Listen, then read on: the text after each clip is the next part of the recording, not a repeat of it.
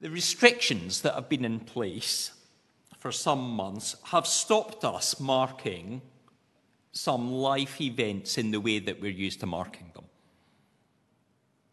the way that we might normally choose. Some of us have grieved loved ones in funerals where there's only been a handful. Weddings are currently limited to only 15 in attendance. That's, and at some points, we've not been able to have weddings at all over the summer.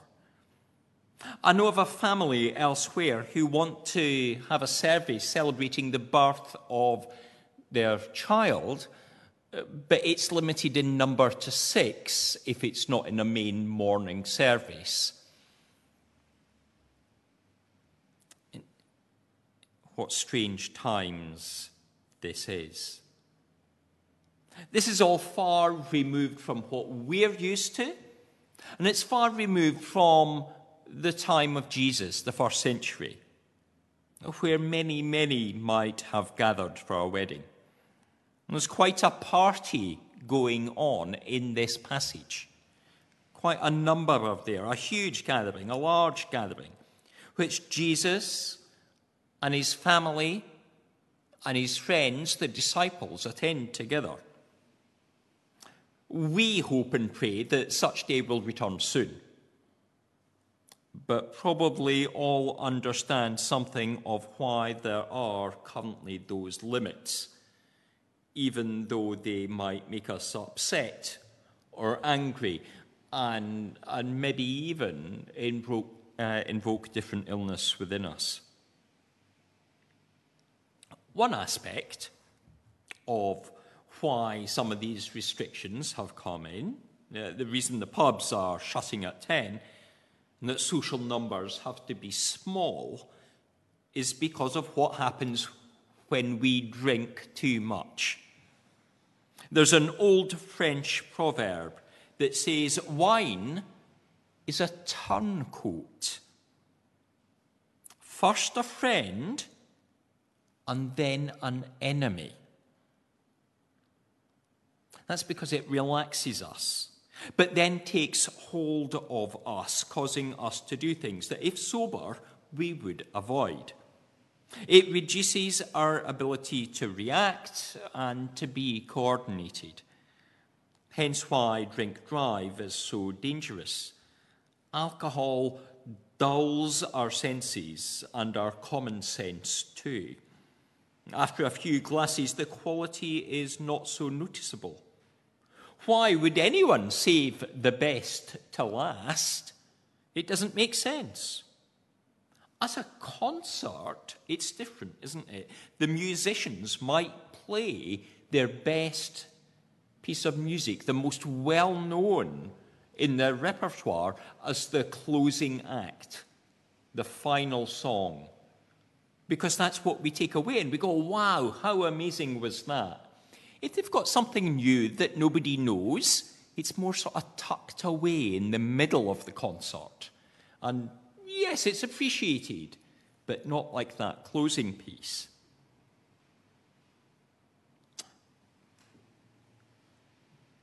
At a drinks party, it might be a bit different, especially if all the booze that's there is getting consumed. The last is the thick Spanish liqueur at the back of a cupboard that's been there since the mid 1970s. It's not the one you would drink.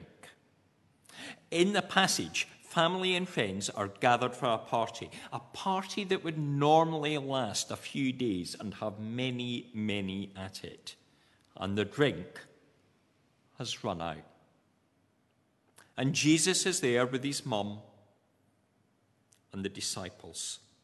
Possibly 12 extra guests that weren't on the original list, that weren't in the original considerations. And the cellar is now dry. There's going to be some embarrassment. And although in recent times we might have a tradition of the bride's father paying most of the bill, in the first century, it was more typically the groom's father that is the host. He's the one that sends the invites. He's the one that we hear in a parable, sends even clothes for people to wear. It is a major thing for the groom's father. But here, the father of the groom is not mentioned. And we might take that to mean he might not even be alive anymore. Instead, it would be the groom and the wider family that would have been responsible for organizing the party. The wider family that seems to include Mary and Jesus. What a way to start married life for the groom. What a way to start that joining of two families together with a party that falls flat, that would dissatisfy his wife's family suggesting that he was unable to care for her in the future. And it would also have an impact on the wider community. But Jesus doesn't allow that to happen. Stone jars, ritual cleansing jars, big jars described as being twice the size of a car's fuel tank. That's not quite what they wrote in the Greek. But in the description in the NIV, that's what you can work it out as. And if you can think how long you stand there at the pump, filling it up, six huge jars.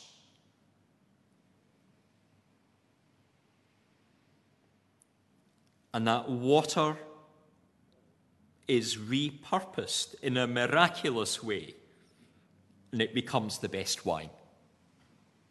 And as Danny said, it's not just what he thinks is the best wine, or what I think is the best wine, or what the master of the banquet thinks is the best wine, or anyone else there thinks is the best wine. It is the best wine.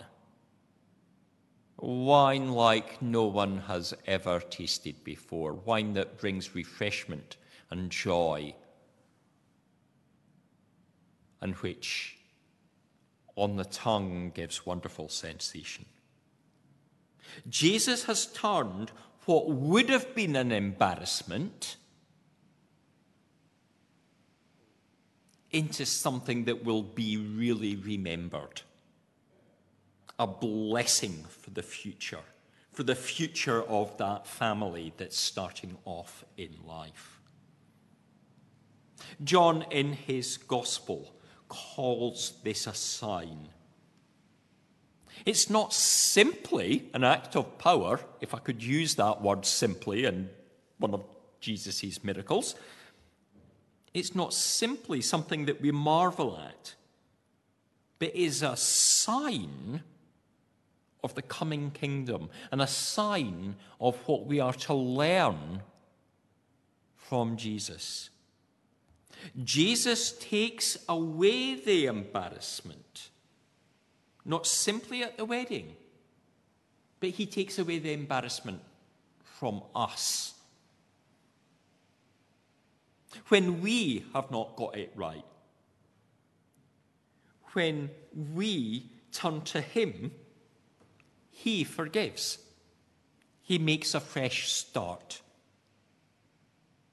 Because of Jesus, we in our faith don't need to have ritual cleansing jars. We don't need these great pots, stone jars of water.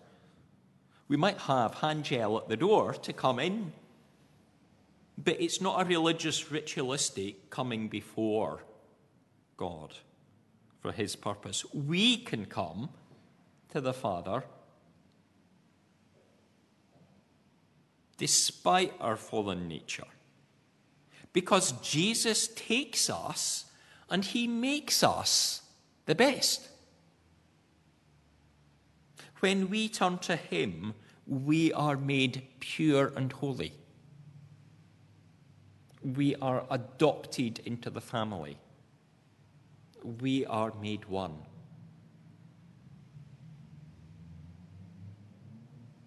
You might remember that, that sense of being part of the church. And the one church is holy, Catholic, and apostolic. We are holy because Jesus makes us holy. Now, at times, you might not feel holy. And it's not because of something that you've done that you're holy, but because of Jesus, we become holy and cleansed by his blood poured out on the cross, we are cleansed. By that blood that we remembered last week when we shared communion and had wine. So instead of ritualistic cleansing, it is by what Jesus pours out that we can come to God. When we think that in our life we have run out, when we have gone dry, when we are maybe considered an embarrassment, or at least think that way of ourselves, we only have to look to Him. And Jesus steps in and He changes the pattern for the future. Now, I'm sure that there are things in our life at the moment, maybe in our church's life, certainly in the nation and beyond, that might cause us simply to put our head in our hands, that might cause us struggle, that might say, What way forward can there possibly be? What way forward can there be? Just like being at that party where the wine runs out. What a disaster. What possible way. But it is in our time of weakness that He can reveal His strength. That He pours out that blessing upon us. So turn to Him and ask Him to pour out what is the best. Amen.